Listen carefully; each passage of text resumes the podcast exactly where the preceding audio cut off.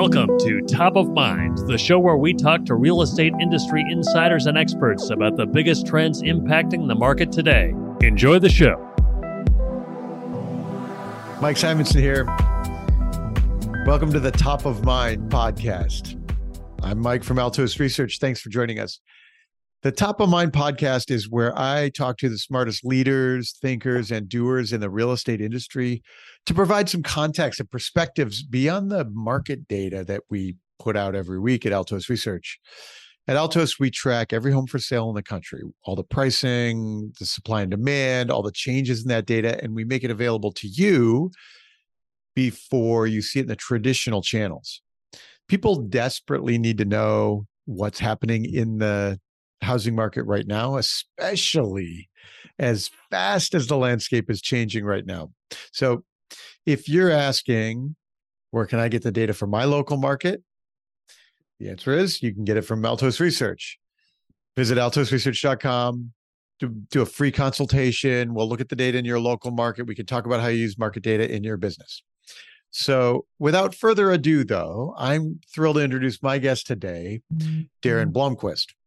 Daren is a widely recognized authority in housing and mortgage industries and is currently the vice president of market economics at auction.com, where he analyzes forecasts, all the complex economic data trends uh, to provide the unique uh, insights on housing, uh, often well before the headlines. And Daren and I have done some stuff on stage together, and and auction has auction.com has some unique a unique view on the world. So I'm looking forward to discussing that today. Prior to joining auction.com, Daren was the VP at ATTOM Data Solutions, uh, where his research and uh, reports were cited by thousands of media outlets nationwide. So he's somebody I've been very eager to catch up with mm-hmm. for a while. So I'm super ha- excited to have this conversation. Daren, welcome. Thank you, Mike. Yeah, it's great to be here. I've I've wanted to catch up with you as well for a while. yeah, and, and, I enjoy seeing all the stuff that Altos Altos Research puts out, and certainly it's some of the most uh, real time data I see. The first kind of first kind of data I see on the market before a lot of the headlines come out. So that's that is really cool and uh, really good to be speaking with you today. That's terrific. So um, so let's start with with you and auction.com for our listeners who don't know auction.com and and you in particular why don't you give us a uh, an overview? What what is what's auction.com doing? Yeah what we're doing is we're a online marketplace for uh, foreclosure and bank owned properties. So we're the largest distressed marketplace out there. And when i say marketplace i mean marketplace that you know i think that word is kind of used lo- loosely sometimes but uh, just to hit that point home, we actually are transacting on on properties. We're the platform. We're not we're not the seller or the buyer. We're the platform, and we facilitate as much of a transparent marketplace as we can, so the sellers and buyers are both uh, happy with the outcomes and get the you know the best uh, best price on both sides of the equation that they can and uh, so we're yeah we're just to, to, hit that point home even in this market where uh, foreclosure inventory is severely restricted or has been severely restricted and was already low before the pandemic we're transact we're we're bringing to auction on the two sides of the the equation foreclosures and bank owned properties or reo properties um, about let's see 4500 properties a month this year Okay. And so there's but if you compare that back to 2019, I was just looking at this to to get my numbers right, but we were seeing about um, closer to almost 15,000 properties brought to auction a month. Now, in one thing that's different in 2019. So, and 2019 was considered a low watermark, and it was a low mar- watermark for foreclosure activity. So we've come down from there, but we are still we're we're transacting on on I would say a pretty high volume of properties still um, relative to at least anywhere else. And one of the really cool things uh, that I get to look at is you know we're seeing it's a it's an auction platform so there's bidding going on and we're seeing that behavioral activity right in real time around a property um, price realization happening in real time basically uh, w- within at least at the foreclosure auction that happens in a matter of minutes uh, that a property goes from being available for auction to being sold in most cases. And and so that's happening very quickly but we're capturing that bidding behavior. We're capturing the credit bid that the bank is setting the property at how much they think it's worth and uh, and how much they're willing to set that credit bid at and, and so there's a lot of really cool in- information there that helps us uh, see what what is happening in the market and i consider it the front lines of the market in many ways uh, because these the people who are buying on our platform are investors typically who are buying the homes and either renovating them and reselling them as, as flips or hold, renovating them and holding them as rentals. But they're investors who are very very hyper aware of the conditions in their market typically because they they're selling back into that market yeah so tons there to get to. There's so much there I want to get to. Uh, the the foreclosure inventory, where we are. I want to talk about that, where we are now, and where we'll be in the future. Like there's some real meat there, and I'm also interested in diving in more on the what we're seeing right now with that bidding activity uh, in in a world where the the consumer buyer has backed way off. So lots to cover there. Before we get there, uh, tell me about how you got found your way to to this role at auction.com because you have a ton of data there and you present it very well. Um, and so so give me your background. How did you get there? Uh, how'd you end up in our in our crazy little corner of the universe? Yeah i, stumbled into the, this crazy corner of the universe probably about uh, 20 years ago i moved from illinois to california because my wife is from california and we met in illinois but we were like, let's go somewhere where we have family. So we came back to California. I got a, while I was looking for a real job, I got a temp job at this little company called RealtyTrac, which is a startup and uh, with maybe five to 10 people. And uh, that was in 2001. About, uh, you know, very soon after I got there, we got placement on Yahoo, which was a big deal back then. Um, and uh, and so we blew up. Where was a subscription service, people would it was and RealtyTrac was a foreclosure, uh, a foreclosure listing service. Basically, this idea of you don't have to go down to the courthouse and get the information. We'll post it online for you. All this information about the properties that are up for foreclosure, and anyway, the the the we blew up after we got on Yahoo. Basically, is a short and simple way to say it. And that that company took off uh, between 2002 and 2005, and and then in 2005 we started putting out um, uh, a, a, report, and this was with uh, a fellow friend of ours, Rick Sharga. He came on board at RealtyTrac, and uh, we we said, let's put out. How do we get some attention for our company? Let's put. We have all this data around foreclosures. Let's put it out. Uh, put out a report started doing that in 2005 and all of a sudden the numbers in about 2006 started spiking and we were reporting these amazing um, uh, sensational some might call percentage increases in foreclosure and we got a lot of criticism that you're you're overstating the numbers you're double counting the numbers and all of a sudden then in a couple years later people had to kind of admit, and we weren't doing everything right. We actually didn't even know all of what we were doing, but um, we actually did turn out to be, I think, right that there was a problem brewing. Yeah, for sure.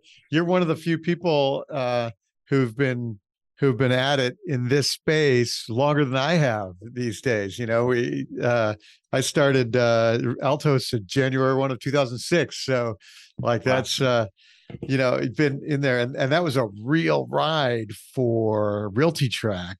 That was a real rocket ship, right place at the right time for that company. Yeah, what's interesting is that the company did well during the housing boom.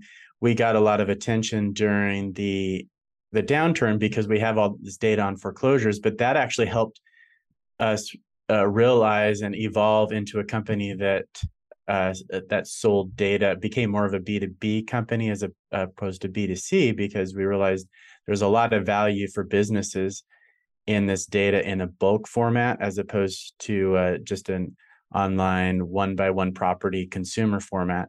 And so that that's the rest of the story is is uh, between maybe about 2009 and uh, 2015 we transitioned into ATTOM data solutions which is uh, a company that that licensed data and uh, licensed the, the data in bulk and not just the foreclosure data it was all around the, the, the broader real estate data. And but then in, in 2000 what was it? 2019 i came over to auction.com um, i had been familiar with them for some time and uh, that just uh, turned out to be a position that that uh, that was tailor made really for me, um, in my opinion. And so it came over here, and it's been a great ride. It's been a very interesting ride since then. Of course, here uh, with uh, with what's happened since 2019. Sure. Okay, that's a terrific summary, and uh, and I appreciate that that perspective. You know, I moved from Illinois to California. Mine was oh. about it's uh you know 98 99 that's uh, as i say two bubbles ago to move into to Silicon Valley. Um, but uh, um, yeah, so okay, so um, have you've been in the foreclosure data space for 20 years, watching the properties that get foreclosed that uh, have to get taken over by the bank or turned over and auctioned. Um, and then during the pandemic, we had a foreclosure moratorium. Well, let's even start before that. 2019, as you point out, was already low, few numbers of homes in foreclosure. And primarily that's because mortgage rates were cheap and people had equity. Then the pandemic starts. We put in a foreclosure moratorium because a lot of people lost their jobs.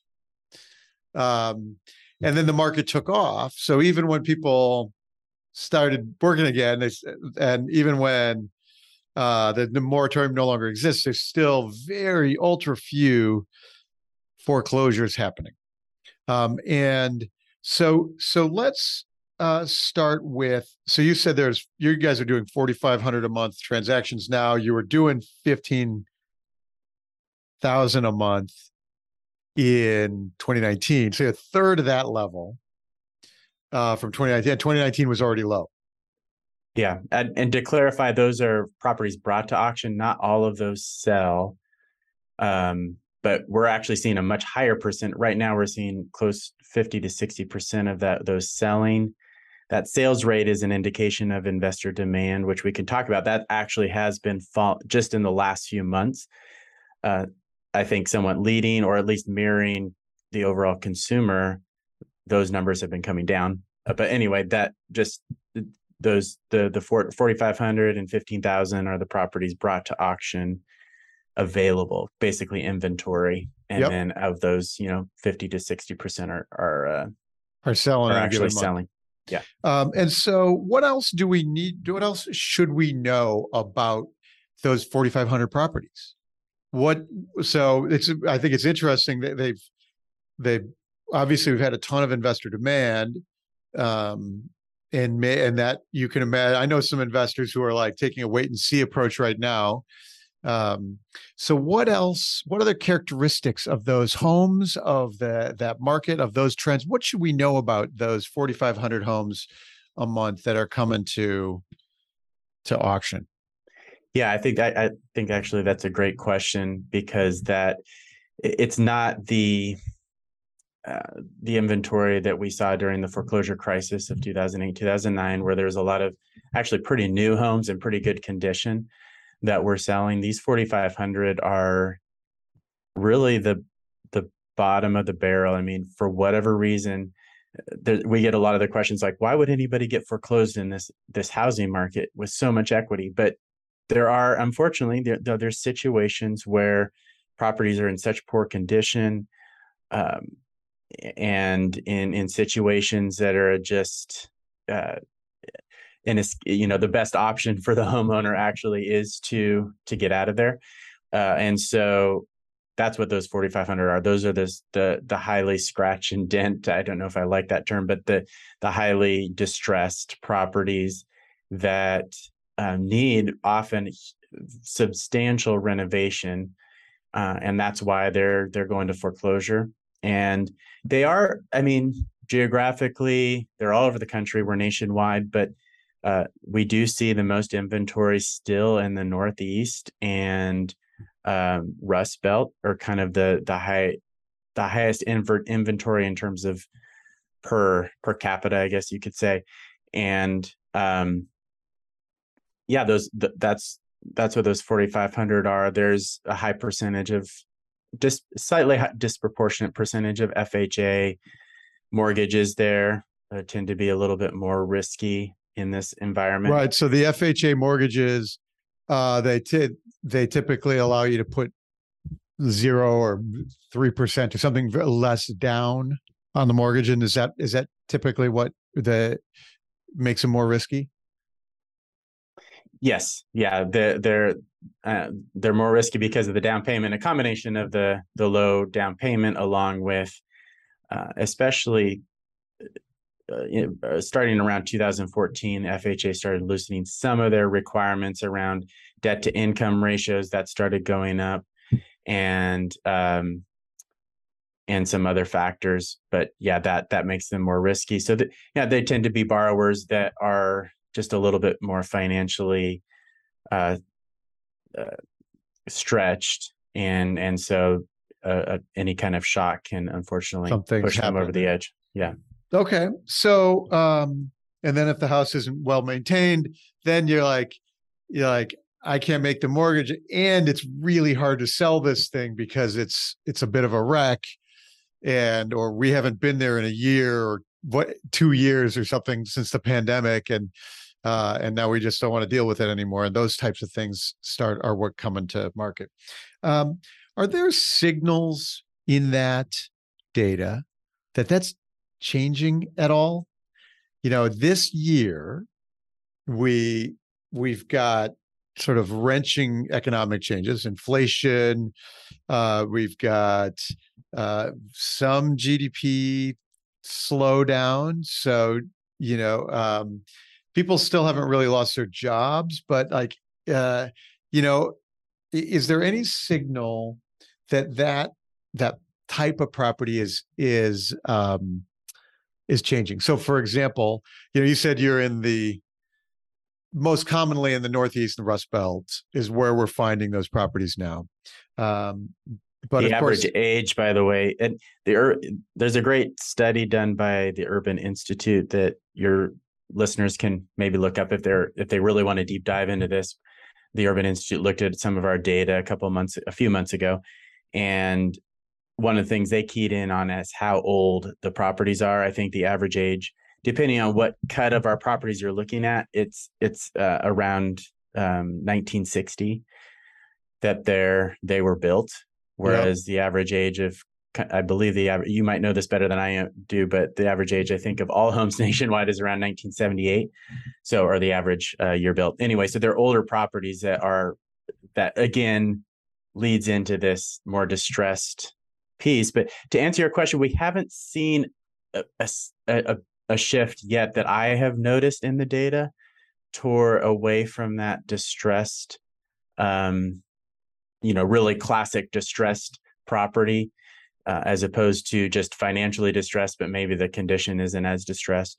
Uh, mm-hmm. Uh, we haven't seen that shift yet. I think, you know, to your point, it starts for us, the biggest you know our funnel to properties on our site starts with unemployment and so that hasn't that le- that lever has not changed. Now, when that starts going up, that has a, a trickle down effect on distress. I mean, that's the number one driver of of uh, delinquency. So that yeah, so that's and, and the way I've been thinking about unemployment lately and the impact on housing is that, you know, if you're unemployed for 90 days and starting to feel like I'm not going to get, uh, I'm I'm not going to find a job anytime soon then you start really worrying about your money and you stop making mortgage payments and then it's another 90 days of not making mortgage payments uh, before you even really trigger like it's some real like you start getting delinquency notices, but you're not in a foreclosure process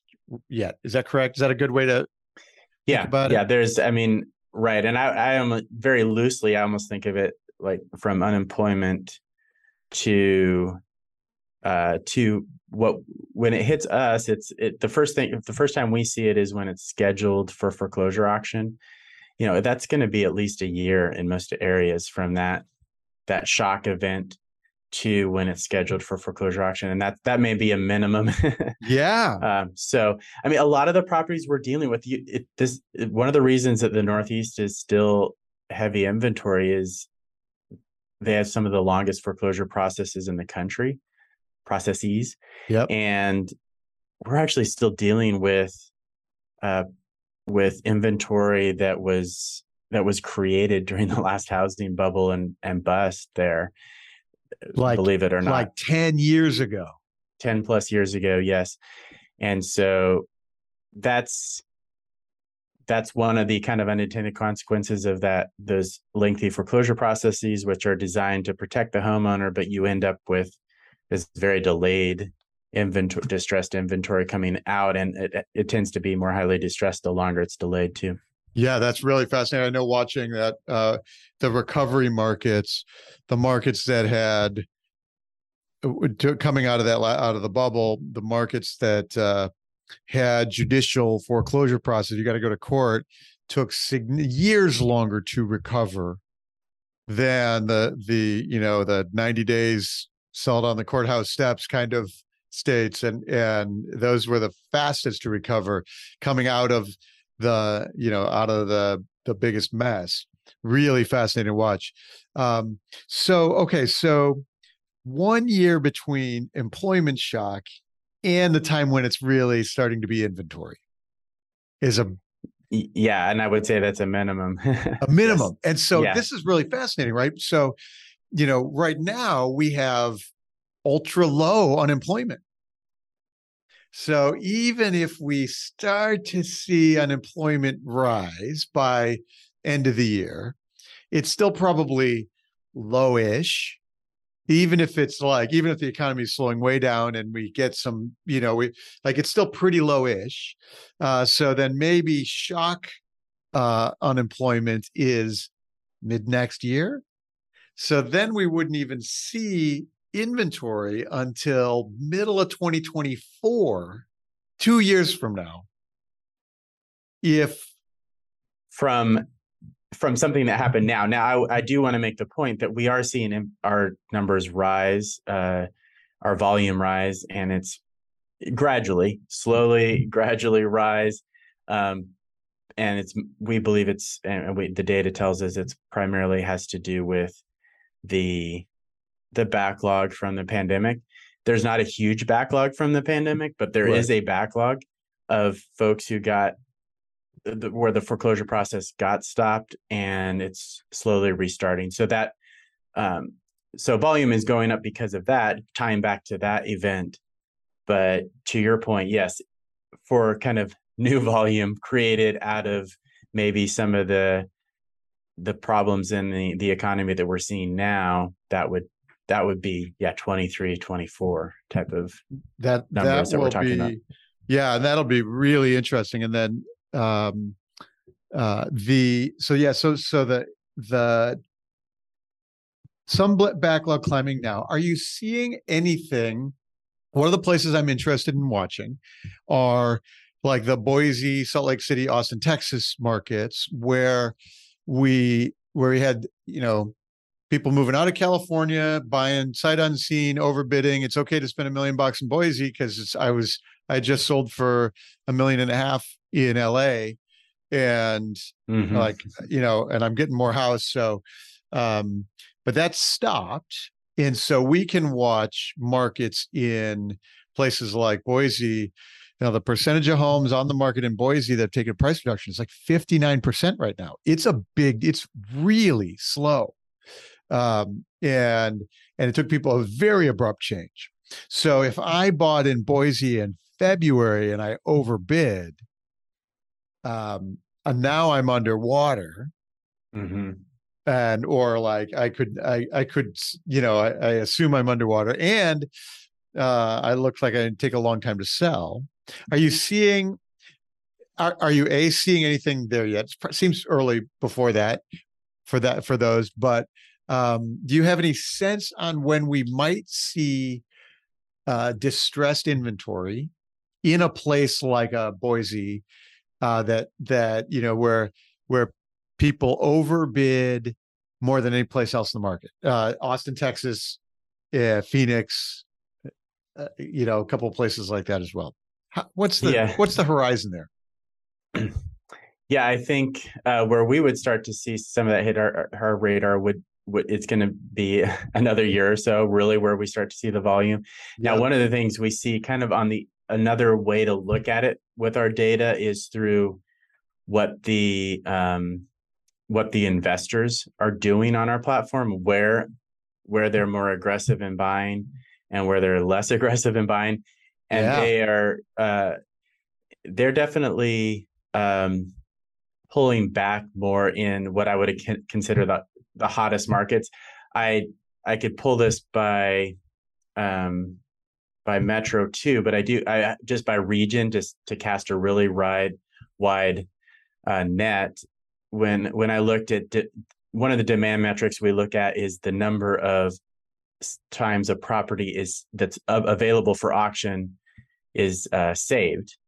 Foreclosure auction is saved. That's an that's a strong user data on of, user data on the website yes. Yeah so how many times how many people are saving that property? That's an indication they're probably going to bid on that property at the auction. And uh, so anyway that saves per property has been consistently over the the last or this year even um, the highest in the southeast and the west. So the west is those the Boise's of the world. The southeast is maybe like the Atlantas of the world, or somewhere like that. That those have been super hot, hot, hot markets. Those are getting those are the properties that are getting the most online saves. But that's also where we've seen the biggest drop in the last few months, just starting in really after peaking in February um, in the southeast, for instance, 44 saves per for per property up for auction has gone down now to 28 saves. Um, and in the west, 39 saves at peaked in February as well, now down to 24 saves, you know, getting close to half of the level. Whereas if you look at the Midwest and Northeast, our investors have stayed pretty steady there.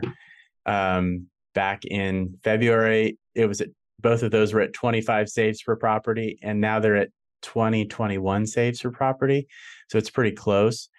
So, so all that to say, I, I think our investors are becoming a lot more cautious about those markets. They're and in talking to some of those investors who are buying, they're they're actually saying, yeah, we're we're shrinking our buy box, becoming more conservative, going to the areas we're more confident in and the price points we're more confident in. And so they are moving away from from those super hot markets and those super what they would call cyclical markets potentially. Um, and so I think that sets those markets up for even more potential um, downside in that you don't have you have the investors backing off of those markets, which is one one channel of demand, along with, of course, the the the owner occupant.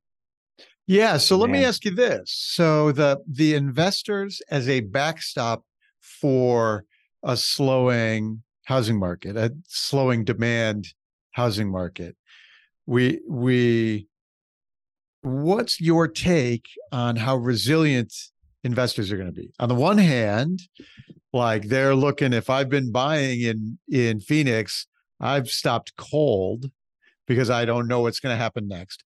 But on the other hand, rents are pretty good. The rents aren't going down yet and so as as investment properties like there may be that like the the the math still works out just fine in terms of the cash flow um so or maybe it's a little it's less because because you know as mortgage rates have come up so so uh so what's your take on investors as a backstop or maybe not as maybe as a catalyst for further down you know yeah. uh cycle yeah, that's really interesting. I, I think dynamic there going on, but I I think see how I want to answer the question uh, in a couple ways, maybe. But I, I do think when I look at, uh, you know, I look at macro uh, macro housing data beyond just our data, and I do definitely see some concerning trends with investor activity in some of these markets that I think is is speculative and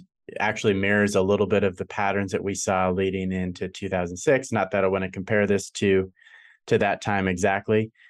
Uh, and so I think there's that's a risk in this market is market uh, in especially local markets like a Phoenix that were have been highly um, propped up or stimulated by investor activity.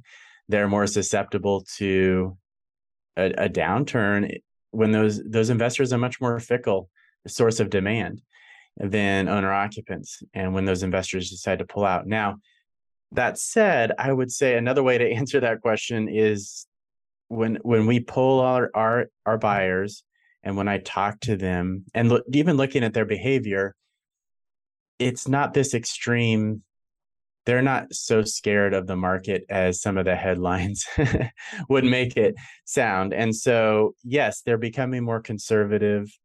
They are, um, they're shrinking their buy box. They're bidding, they're bidding more conservatively, uh, but they're still bidding and they're still buying, and there's they still see opportunity. And um, and if, and yes, there's this kind of element of there's the opportunity now and there's the op- potential opportunity if the market did correct or crash or whatever the word you want to use is but at least the longer term investors are saying yeah this is my business. I'm going to keep buying. I'm going to find the deals. I'm going to uh, there's always opportunity in real estate. Um, i may have to change the way i'm acquiring the price i'm acquiring at but they're continuing and so they're they're not the sky is falling situation. Um, but yeah they're they're also they're, they're kind of starting to set aside the the funds for uh, for purchasing in even higher volume if there was a correction right so so it sounds like you, the investors that you see still have their cash uh, they still want to be, they still want to participate, in, and they are participating, but maybe just a more focused, uh, a, a more focused buy box. Does that sound about right? That sounds that sounds exactly right. Yeah. Um, that's really that's really interesting. So, um, in that sense, it kind of the fact that they have cash uh, and are waiting for opportunity is really that that one it tells me that that arbitrage evaporates very quickly. It's like, you know, when when when the COVID market we had our downturn, we had 3 weeks of down market before people yeah. started buying. Right, right. Um, and you know, I know people in San Francisco who've been waiting for 15 years with cash for the next downturn. They're like, "Oh, we're gonna go buy," you know, and they had three weeks of opportunity. Um, and so it'll be really interesting to see like that says that because that cash is there and because those people are in that business it it says to me um, that that the investors probably do create some amount of backstop for uh, a downturn to prevent a severe downturn because they're they start seeing they start seeing deals and they're going to buy it. Um does that yeah and that sound like good logic?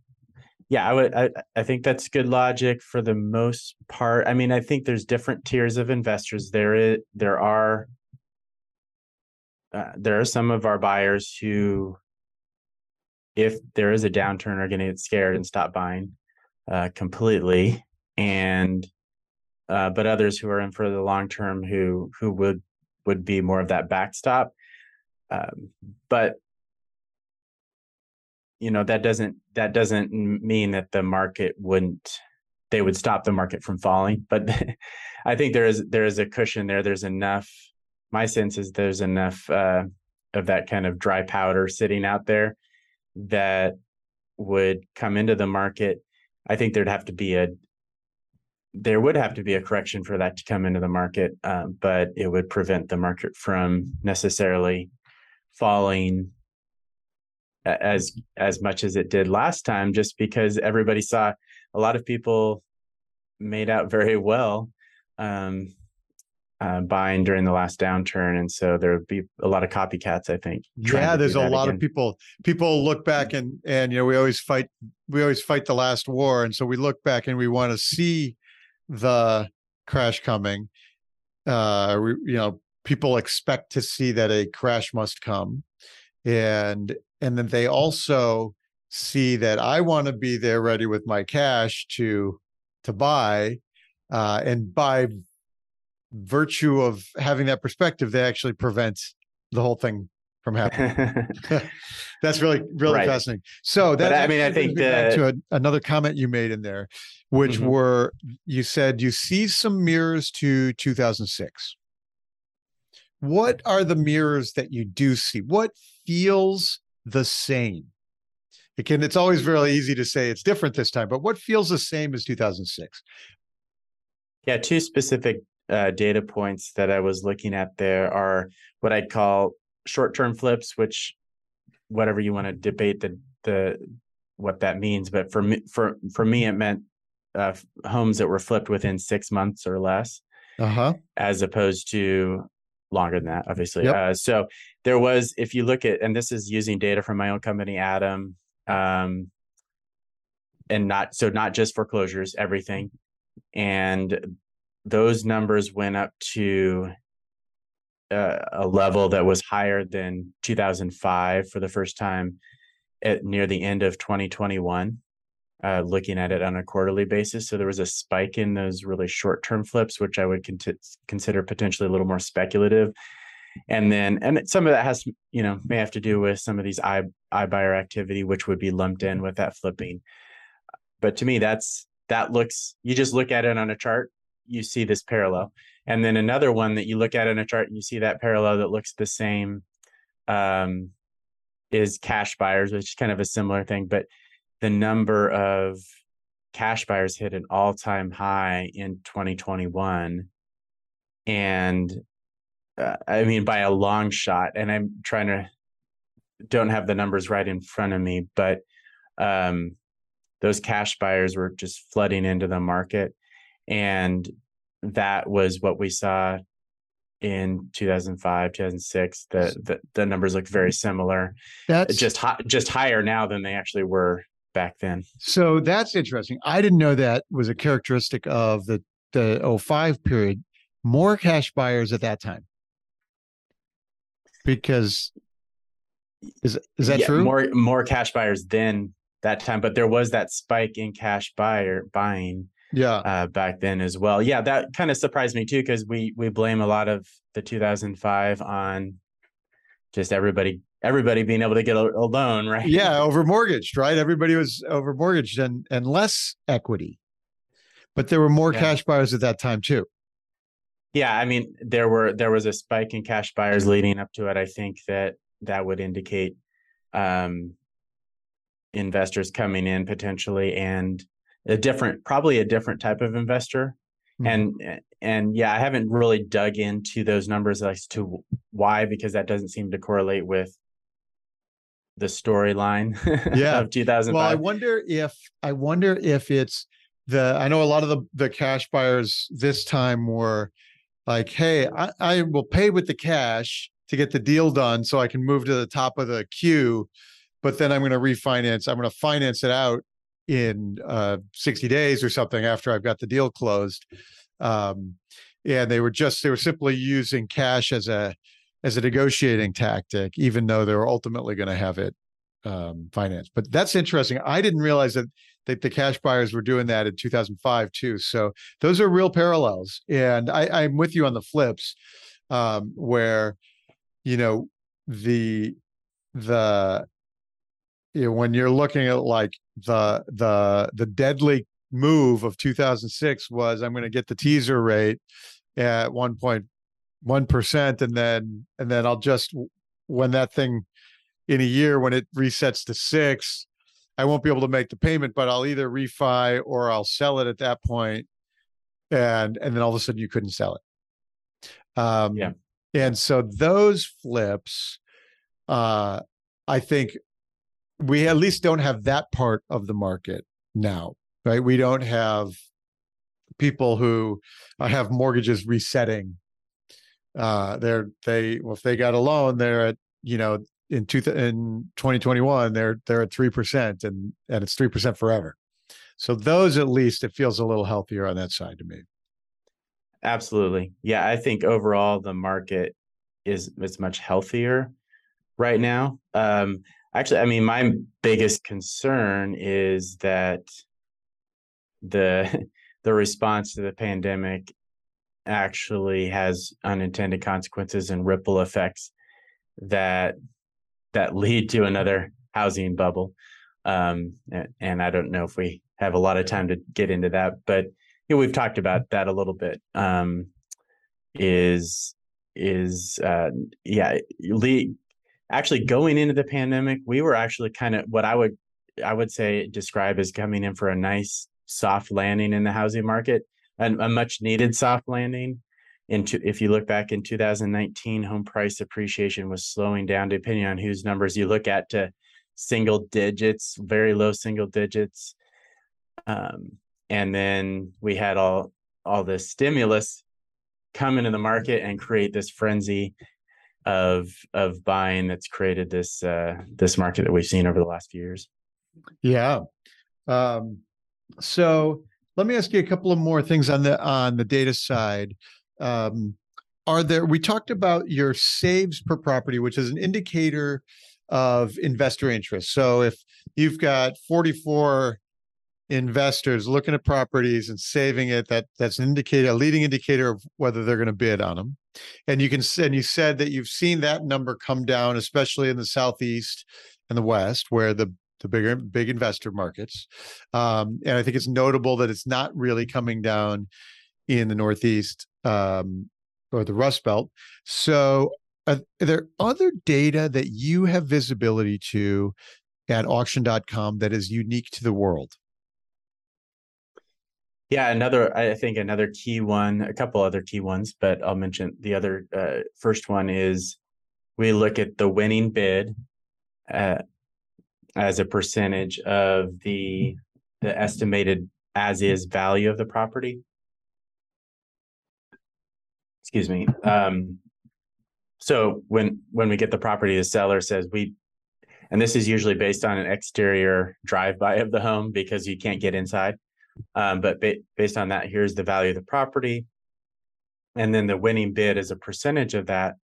Yeah, so we've seen that drop I mean, well, during the pandemic, echoing kind of the mirroring kind of the frenzy in the overall market, we saw that rise. And so people were paying on our platform um, 90 to 95% of that estimated as is value, which is crazy. Before, you know, the average before the pandemic, um, just looking at this really quickly, was below 80% um, like 78%. So,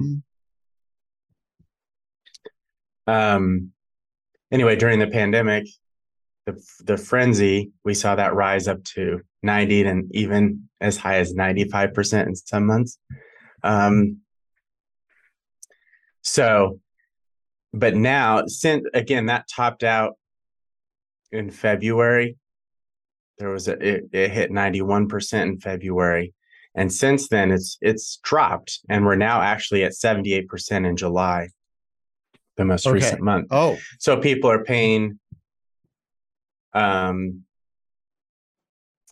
less. They're willing to they're setting their maximum allowable offer at auction lower because they're they're bidding more conservatively conservatively and I think that's a real sign that the investors are becoming a little more cautious of the market. They're not again, they're not fleeing the market, but they're they're becoming more cautious and kind of hedging their their bids based on that.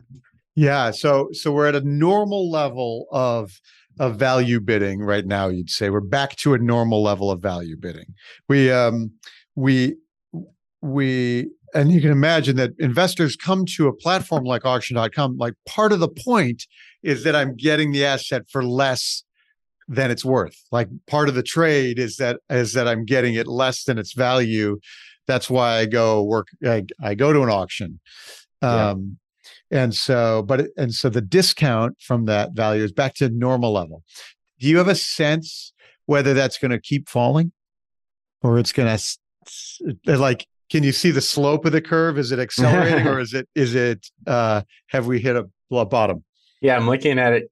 Uh, it has definitely not hit a bottom yet. Um, now that 78%, as I said, is actually happens to be kind of the mean. So if we revert to the mean, I would expect expect it to um, bottom out soon at around that that number. Um, but it's fallen very quickly from from from, from the 90%. Yeah. yeah. And to be clear that that so that's based on the as is value of the home.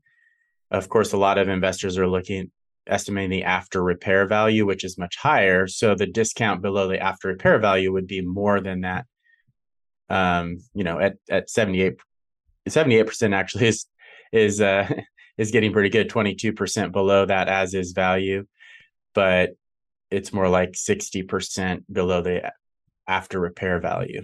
Anyway, yeah. just to make that clarification. But yeah, to your point that they're they're pulling back um and uh, uh if it doesn't bottom out, then that's actually a bigger concern uh, for the market, in my view, that the investors are not as confident.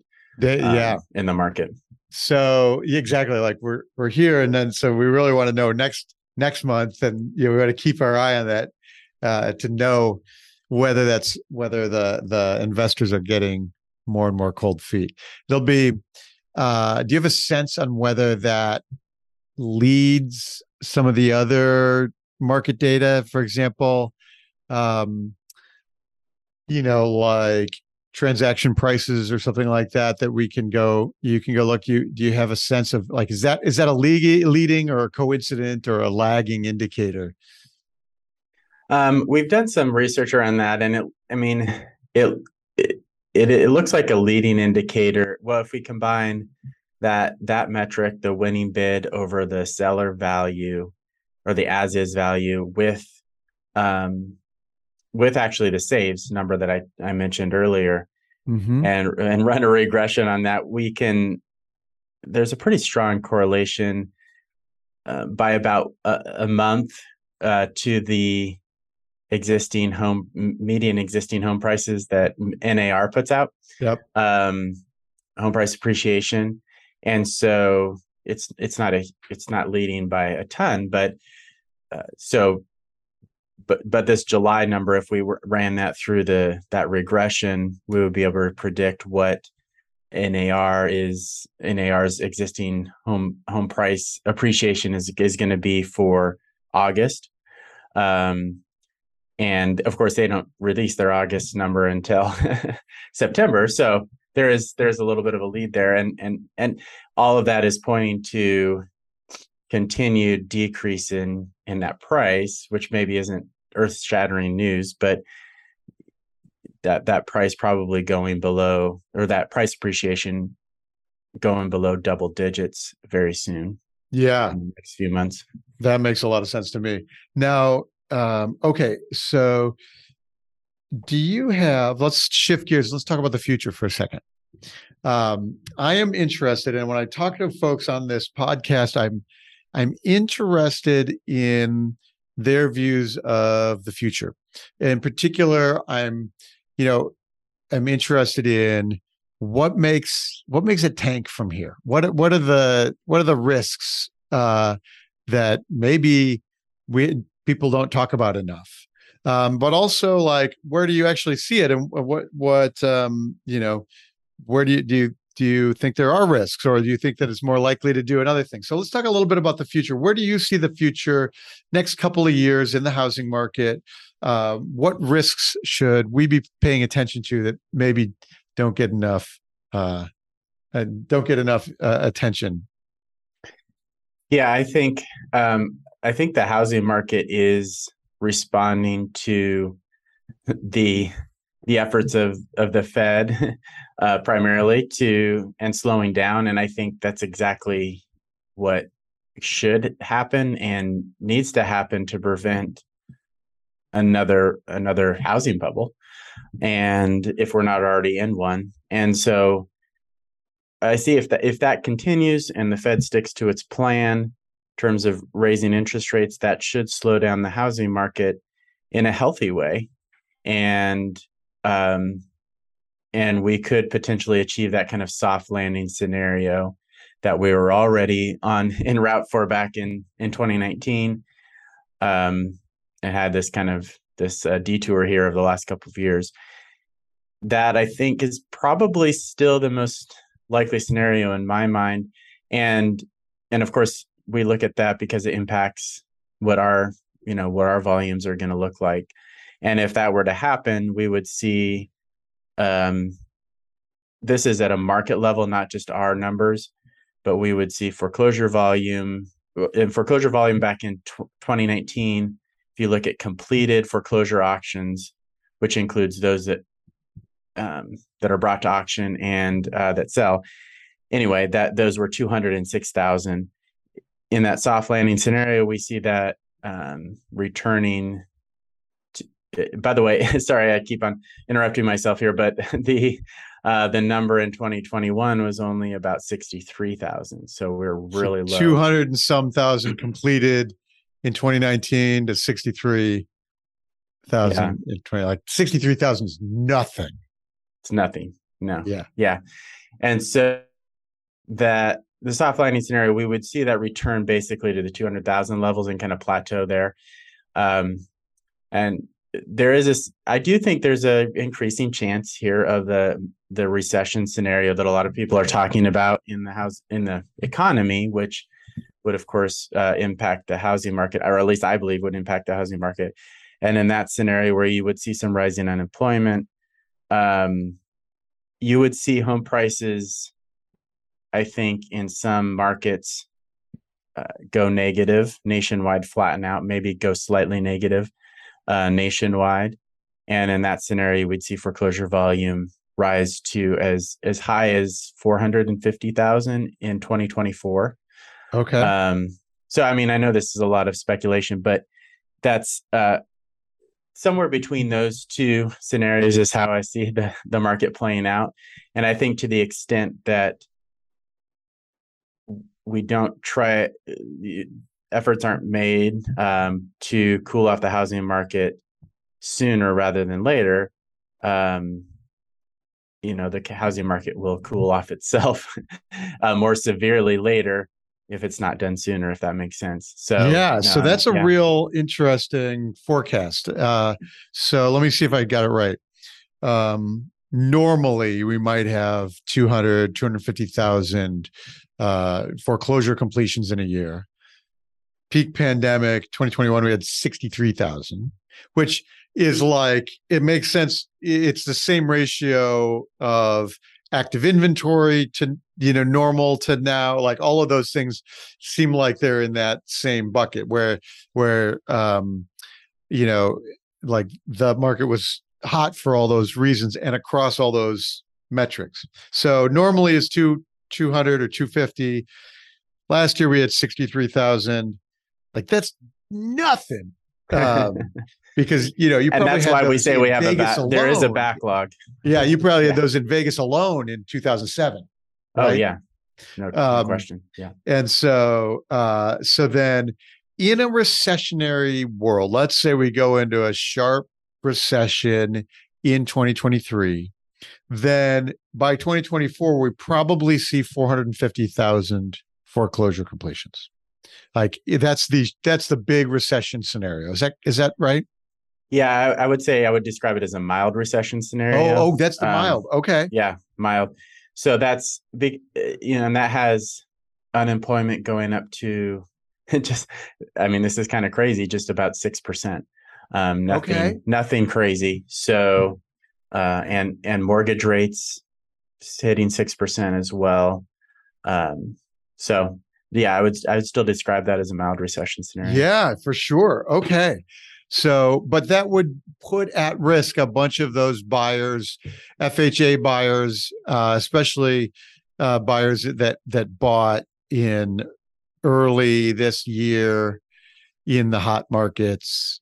Uh, there'd be a few of those folks that'd be that would that it'd be at most risk and and then you lose your job and like things stumble then then that those are when when those start Yeah. happening so Yeah, what you, ha- happens you do have the twin twin issues of loss of job and that scenario also has slight downturn in pricing in home Mhm. prices and so you had that combination is can be really lethal for for some homeowners for yeah sure. for sure and you know and i could watch it we we could correlate it uh the default rate to the we use our market action index but which is a supply versus demand but you could also do it versus uh, the time on market. So if i'm looking at the the median days on market at uh you know at uh 200 days in my neighborhood and i lose my job i'm never going to sell this house. But you know in 2021 if if i lose my job and i'm in weird situation the median market time is 7 days Mhm. like i'll go sell a house and that's you know therefore you know like i'll put it on and it'll be done before i even miss a mortgage payment like the whole thing like it's really it's really incredible that way um, Yeah. when when the market time was seven so there, therefore we ended up with only 63000 foreclosures that that that year um Yep. so you know watching market time climb uh at the same time as we hit you know we flatline. And i think we're going to flatline on home prices based on the fact that we are uh that inventory is climbing year over year uh pretty significantly. So it's still lower than than normal but but uh like it, i think we're going to see flatlined on on home price gain over the next year. Um uh and recession. So like a, all of those things hit. Do you have a quick take um on what happens in a severe recession? Yeah, we haven't modeled that specifically, but uh, that you know, I think that's the that the, that four hundred fifty thousand um, can quickly go up. I mean, the problem it becomes, I think, somewhat. Uh, it's always. There's a psychological element to this too, but it becomes in that scenario. Um, uh, there's a there's an exponential ex, ex exponential effect on on some of these things with with the psychological impact. So I don't have a number to spit out, but I think that number can quickly become quite higher.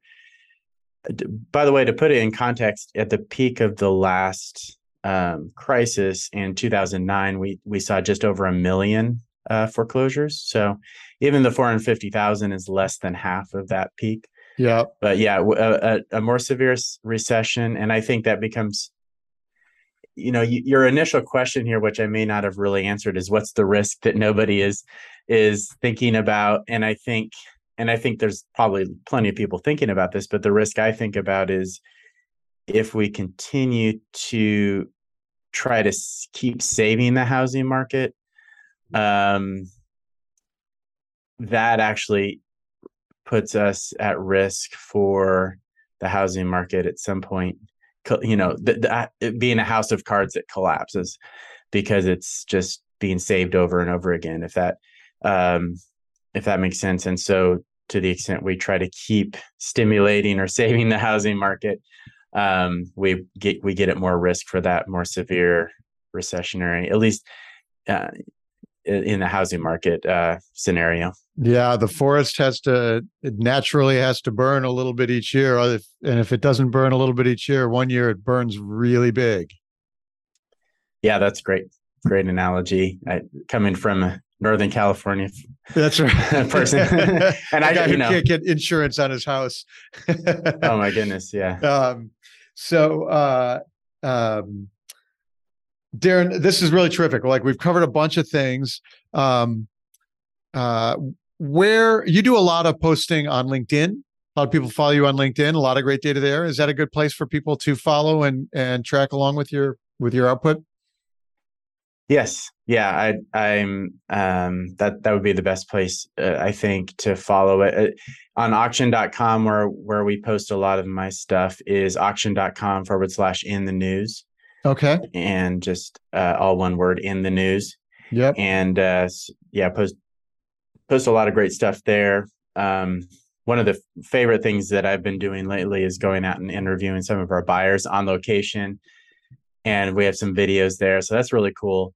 Uh, but yeah, those those are probably the two best places. I try, you know, I try to be a Twitter guy once in a while, but I'm not really a Twitter. I'm not cut out for Twitter, so that may not be the best place to consistently see my stuff. Great. Uh, well, I'm going to go watch some of the videos, the the interview with some of the buyers. Um, love to see those. You know, now August.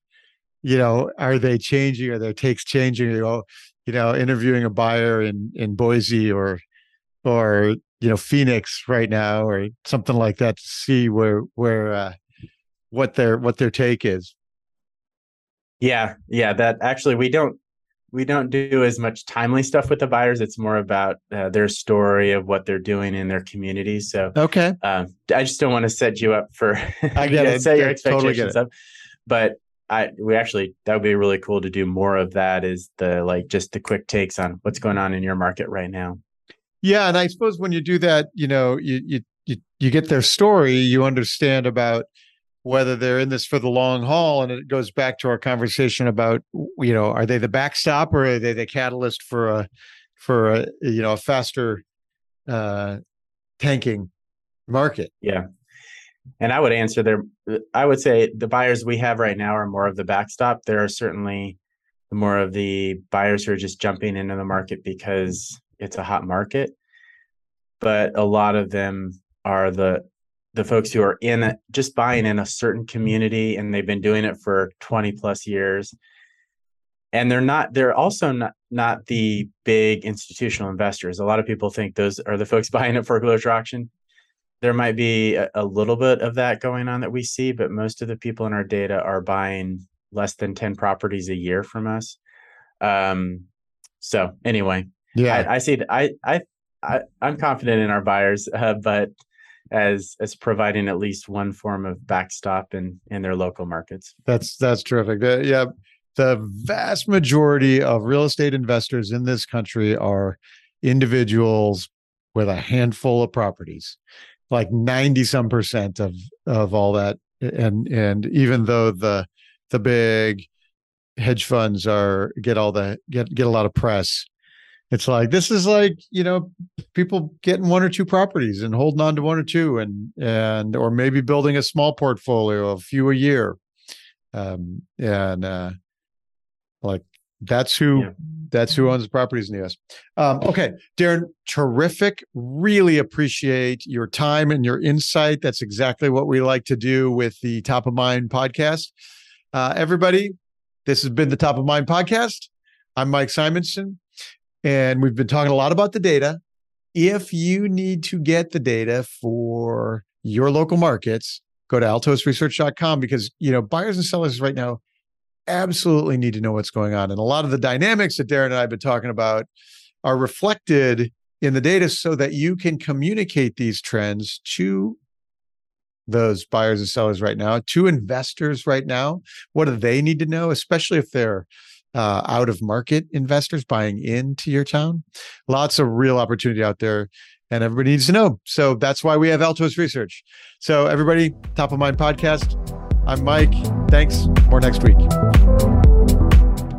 Thanks for listening to Top of Mind. See you again next time, and be sure to click subscribe to get future episodes.